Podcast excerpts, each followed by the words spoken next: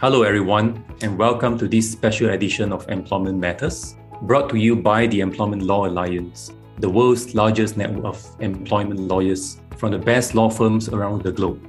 I'm your host, Raymond Lowe, partner at Shundalamore & Co. Along with bringing you updates and critical events happening around the world, we are also fortunate to have the chance to touch base with our local ELA lawyers that practice on the ground in these jurisdictions. Today, we'll be traveling to Sri Lanka to find out about their latest development of employment laws.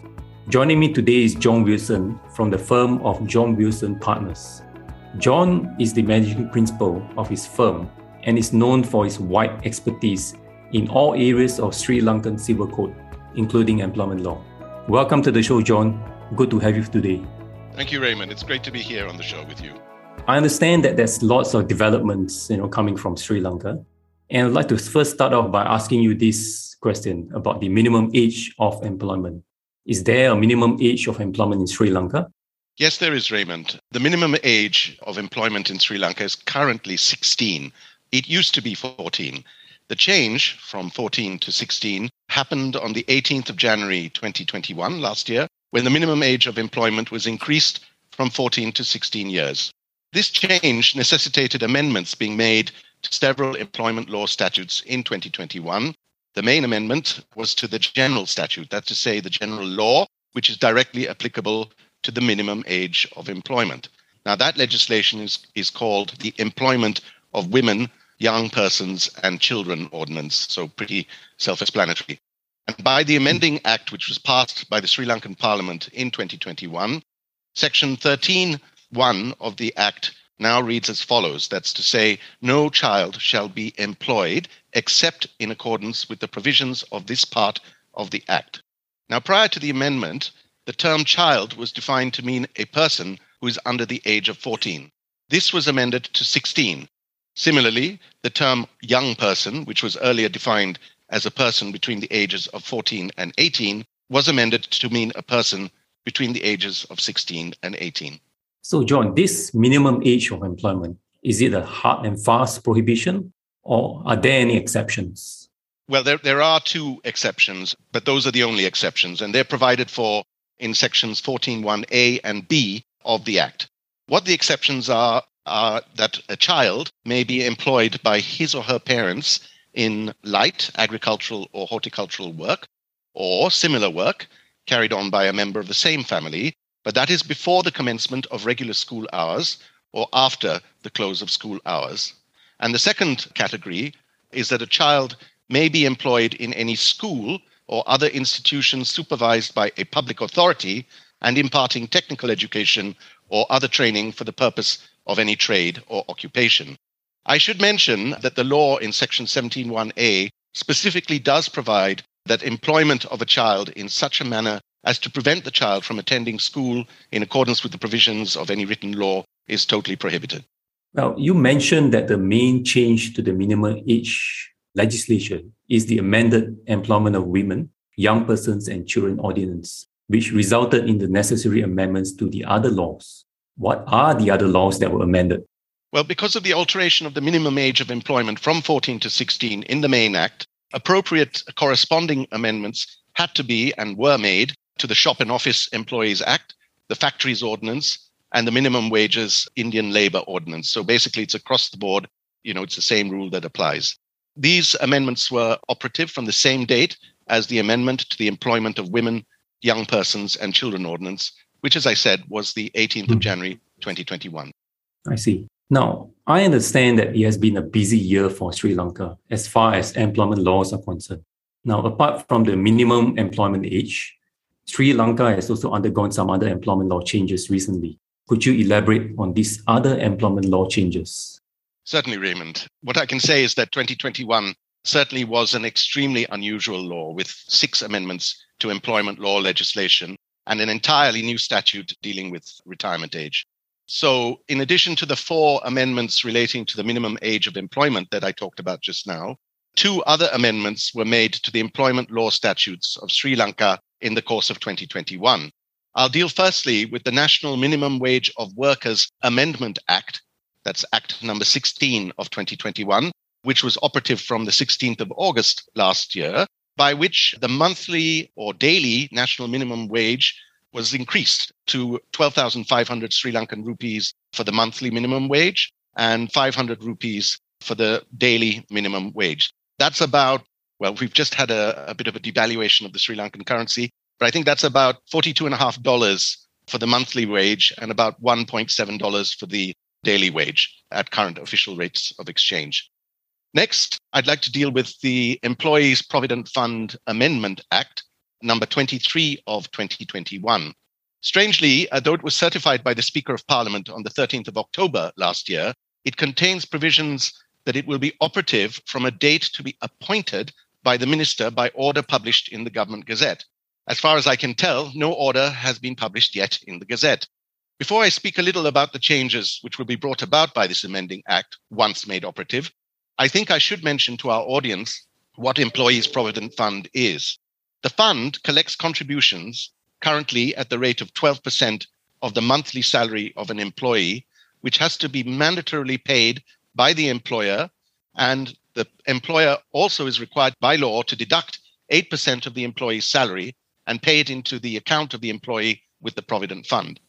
Now, the fund invests all the monies, and if the investments are sound, the fund grows and the employees receive interest.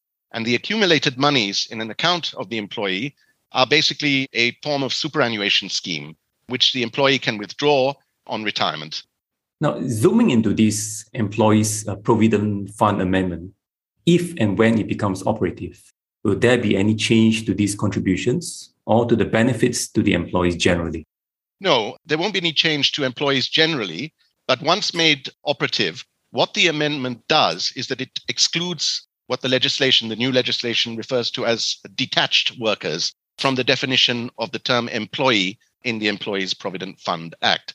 So, the effect of the amendment to the EPF Act is that where there is a bilateral agreement between Sri Lanka and another country, which provides exemptions to citizens of one country working in the other country on temporary assignment as detached workers, from contributing to a social security program in the other country, then the detached worker is exempt from making contributions to the employee's provident fund. So if you say had an Indian worker working here and there was an agreement between Sri Lanka and India, the Indian worker would not be subject to uh, employees' provident fund deductions, and the employer here would not have to pay employees' provident fund contributions.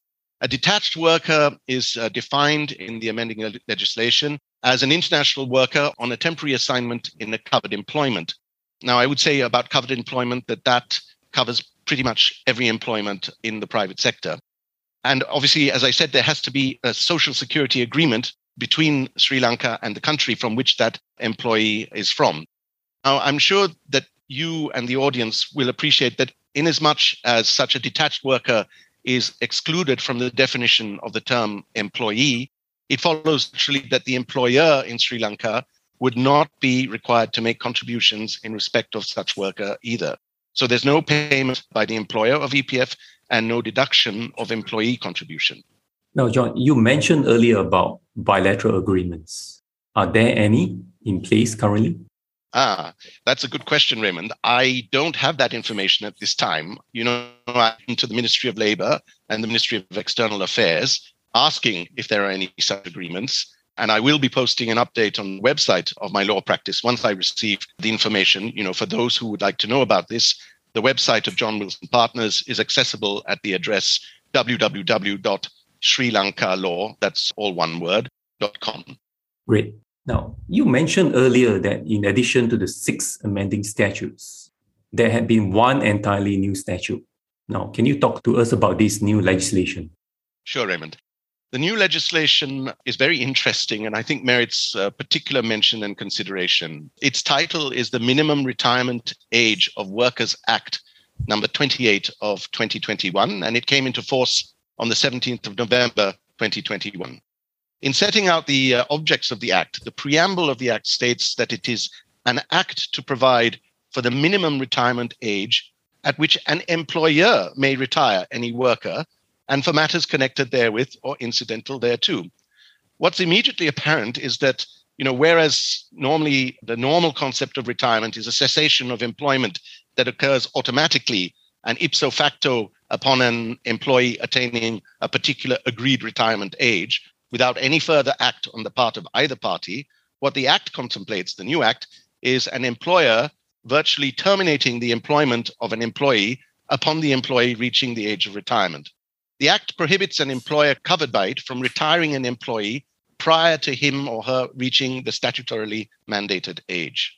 So, in other words, employers covered by the Act are prohibited from treating an employee as having retired unless the employee has reached the minimum mandated age in terms of the new legislation.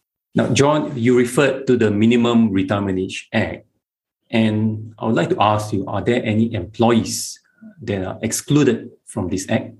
Yes, there are certain categories of employees that are excluded. But before I come on to that, I think I should just basically set out at the outset what the general rule is and what, what the Act is, is seeking to achieve to do. Section 2, which sets out the general rule, states, and I'm, I'm going to read from the Act because that's probably the clearest way to go about it. Section 2 says, notwithstanding the provisions of any other written law, a contract of service, a collective agreement, or any other form of contract of service, the minimum retirement age of a worker who has not attained the age of 52 years on the date of operation of the Act, or who is recruited after the date of coming into operation of the Act, shall be upon such worker attaining the age of 60 years. Now, for a worker who has attained the age of 52 years or above on the date of coming into operation of the Act, the minimum retirement age is determined in accordance with Schedule 1 of the Act. And there are various retirement ages depending on the age of the employee at the time of coming into operation of the Act. I won't go into all of that detail, but it's comprehensively set out in the schedule to the Act. Bizarrely, though, I would say no minimum retirement age has been stipulated in the case of those who have attained the age of 55 years as at the date of operation of the Act. And I'd say this is a significant drafting lacuna.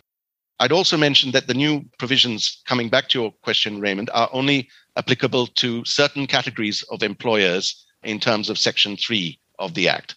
So, Section 3 provides that any employer who employs 15 or more workers shall not retire any worker other than the workers specified in Schedule 2 of the Act, and any worker engaged in any trade or occupation as shall be prescribed by regulation from time to time in keeping with the nature of the work until such worker attains the minimum retirement age. Yeah, very comprehensive as well, uh, John.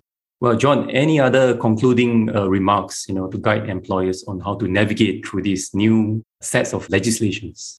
Well, obviously, I think the minimum retirement age is fairly fundamental because that is going to affect existing employment relationships. So I would say, uh, you know, if you've got employees here, it would be probably worthwhile taking uh, local legal, legal advice. Oh, that's good advice. Well, Mr. John Wilson, it has been my pleasure to have you on this show.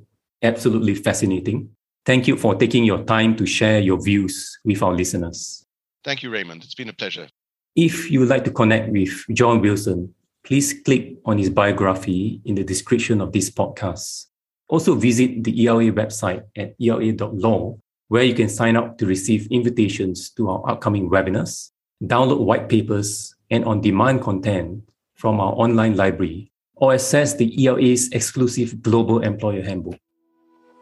You have been listening to Employment Matters, a podcast brought to you by the Employment Law Alliance, the world's largest network of employment lawyers from the best law firms around the globe. I'm Raymond Lowe. Thank you for listening.